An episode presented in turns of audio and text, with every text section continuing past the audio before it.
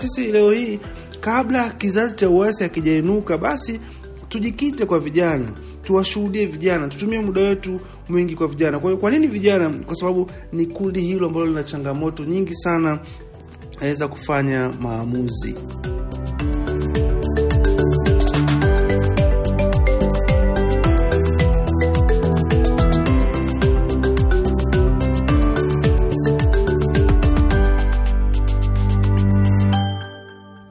Tunaendelea na interview yetu na ndugu Abraham Stanislaus, na mada yetu ni vijana. Vijana ni wengi katika jamii yetu na vijana ni muhimu. Katika podcast iliyopita tuliongea juu ya umuhimu wa kuwafikia vijana mapema. Wako kwenye njia panda ya maisha, na wasipoonyeshwa upendo na kupata hekima na uongozi wa neno la Mungu katika maisha yao, wengi watafanya maamuzi mabaya yatakayoathiri maisha yao vibaya siku zote. Lakini katika njia panda ya ujana tuna nafasi ya kuwashuhudia, kuwaonyesha kwamba tunawajali na Mungu anawapenda. Ndugu Abraham, asante sana kwa challenge, changamoto ambayo ulitupatia katika podcast iliyopita. Moyo wako na passion, yani bidii yako kwa ajili ya vijana ni dhahiri, na bila shaka leo wasikilizaji wetu wako tayari kusikia zaidi. Tumehimizwa vizuri, na sasa tuna moyo wa kujua kwa njia gani tunaweza kuhudumia na kuwafikia vijana. Kwa kwanza, wasikilizaji wa podcast hii wako wengi, na tuna wasikilizaji waliotoka sehemu mbalimbali, Tanzania, Kenya na nchi zingine, na wengine wanafanya huduma mjini na wengine kijijini. Wewe unakaa katika mji mkubwa, lakini bila shaka umefanya huduma ya vijana vijijini pia. Unaonaje? Kuna changamoto za pekee zinazowakabili vijana wa mjini tofauti na vijana wa kijijini? na kwa njia ile ile kuna changamoto za pekee zinazowakabili vijana wa kijijini, na hizo changamoto za pekee ni nini? Kuhusiana na changamoto, je, zinafanana ama hazifanani, vijana mjini ama vij na, na vijana wa kijijini? Ningesema tofauti yao ni ndogo sana. Nyingi zinafanana, yaani changamoto, masuala ya kiroho, kuhusiana na dhambi tamaa ni zile zile zinafanana. Um, changamoto ya kwa mfano familia za, changamoto za kifamilia, wote wana changamoto hizo. Wazazi waliookoka ama wasiookoka, wote wanakabiliana na, na, na changamoto hizo. Um, zinafanana. Changamoto ya ajira ni sawa. Elimu, wote wanatamani kusoma, wote wanatamani kufikia malengo yao wana changamoto hizo. Marafiki pia ni changamoto. Ninasema mara kwa mara, rafiki anaweza ni kama ngazi, ana uwezo wa kumsaidia mtu kupanda juu kama ngazi, kupanda juu kufikia ndoto, ama rafiki anaweza kutumika pia kama ngazi kwa kumshusha mtu. Kwa hiyo inategemea na aina ya marafiki. Kwa hiyo marafiki wote mjini na, na, na, mjini wote ni, ni, wakiwa wazuri wanasaidia vijana, lakini wakiwa wabaya, basi changamoto kuingia kwenye madawa ya kulevya, kuingia kwenye masuala ya mapenzi katika umri mdogo, ushawishi wa mambo mbalimbali, hiyo ipo. Labda tu wa mjini wanakabiliwa na changamoto zaidi ya masuala ya mitandao, eh, utandawazi, hivyo um, mavazi pia ni changamoto hivyo, lakini kwa hiyo kama nilivyozungumza hapo nyuma kuhusiana na mitandao hiyo, changamoto zake, ama aina stare, aina ya starehe pia labda ndo inatofautiana. Mjini starehe ndo hizo kwa wenye fedha, um, disco, sijui kwenda huku na huku, mazingira ambayo sio rafiki. Nyingine labda tuseme tu ni kwamba vijana wa kijijini wanapenda kazi, wana nguvu, wanafanya.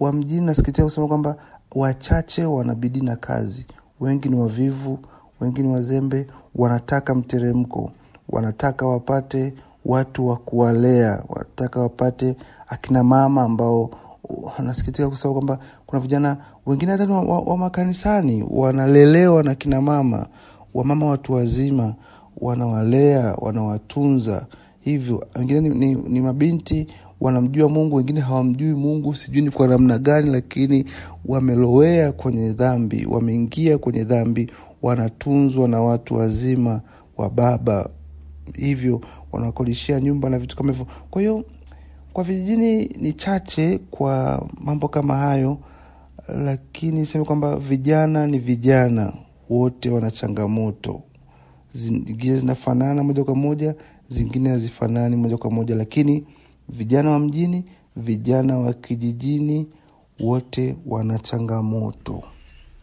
Vijana ni vijana, ni kweli. Na ninapokusikiliza ninawaza juu ya vijana katika nchi ninayoishi mimi, na kwa kweli changamoto zao na majaribu yao na maisha yao sio tofauti sana na vijana wa Tanzania au Kenya au popote tunapofanya huduma.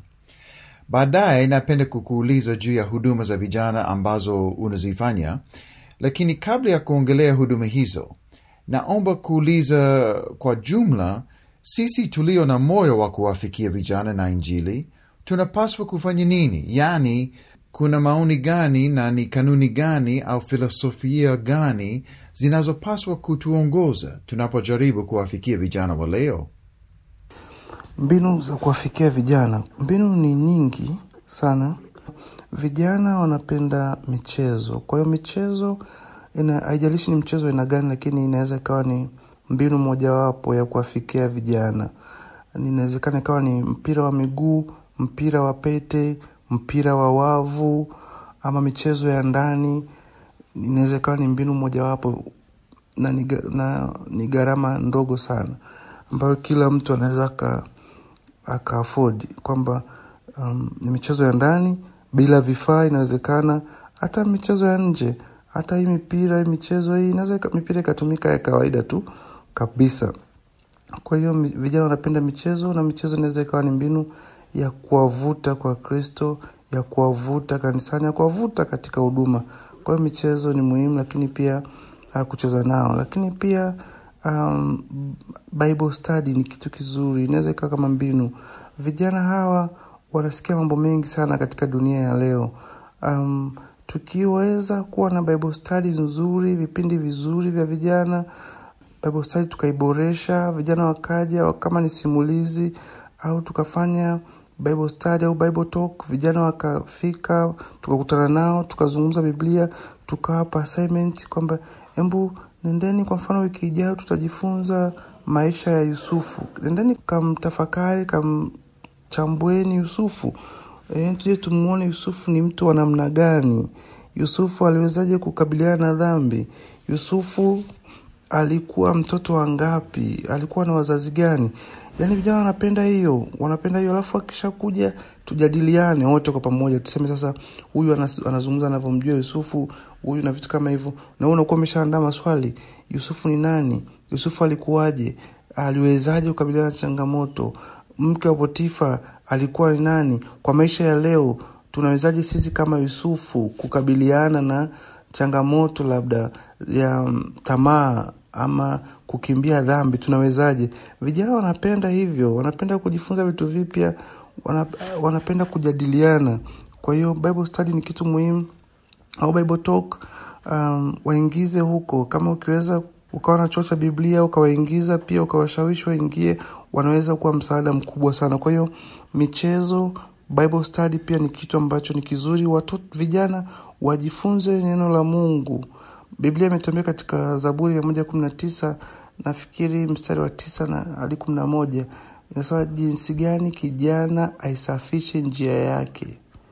Inasema kwa kutii akilifuata neno lako. Alafu moyoni mwangu nimeliweka neno lako, nisije nikakutenda dhambi. Kwa tukiweka neno la Mungu kwa wingi katika mioyo ya vijana, um, inaweza kuwa ni kitu kizuri, sio inaweza, ni kitu kizuri sana kuliko um, tunaweza kusema pia hata events. Vijana wanapenda matukio. Matukio inaweza pia ikawa ni mbinu mojawapo. Fanya kitu chochote, ni huko mjini, upo kijijini, upo wapi, matukio, weka kalenda, hakikisha kwamba vijana wanajua kabisa kwamba mwezi huu tuna bonanza, uh, mwezi ujao tuna tamasha, mwezi mwingine tuna uh, Bible quiz, tuna kitu hichi. Yani vijana wanapenda matukio Uh, kama mpo kijijini, sidhani kama kwa mfano mbuzi ni bei ghali sana. Eh, vijana wanaweza wakajichanga la kidogo wakawa na mbuzi. Wacha wachome mbuzi jioni hiyo moja, ama ni lini wachome mbuzi. Wakati wanachoma mbuzi, wanaendelea kuzungumza, wanaweka ushirika hapo, wanaendelea kufahamiana, kuelewana, kujuana. Um, lakini pia ni vizuri ushauri tu kwamba vitu vyote hivi ukiweka kiongozi, lazima uwepo, lazima uwepo uweze kushirikiana nao. Ningeshauri pia hapo kwenye hizi mbinu zote, kiongozi lazima upatikane physically, uwepo na sio waache wafanye wenyewe. Cheza nao, shiriki nao, jadiliana nao, wape ongera wanapofanya vizuri, wafuatilie katika changamoto zao, wasaidie na vitu kama hivyo. Um, lakini pia vijana wanataka kuambiwa ukweli kwa upendo. Mbali na hizi mbinu zote, kama unaona kitu na uwezi kuambia ukweli, bado itakuwa ni kazi bure. Ama mambo yote unaandaa, lakini wewe haupo, haushindi nao muda uh, ni ngumu hata kujua changamoto zao, kuwajua vizuri. Kwa hiyo seme hizo um, ni mbinu ambazo unaweza ukazitumia zaidi zikaweza kukusaidia wewe kama wewe, na baadaye tutaeleza sisi tunafanya nini na nini katika huduma zetu kwa ajili ya vijana. Kwa hizo ni mbinu za kuwafikia vijana.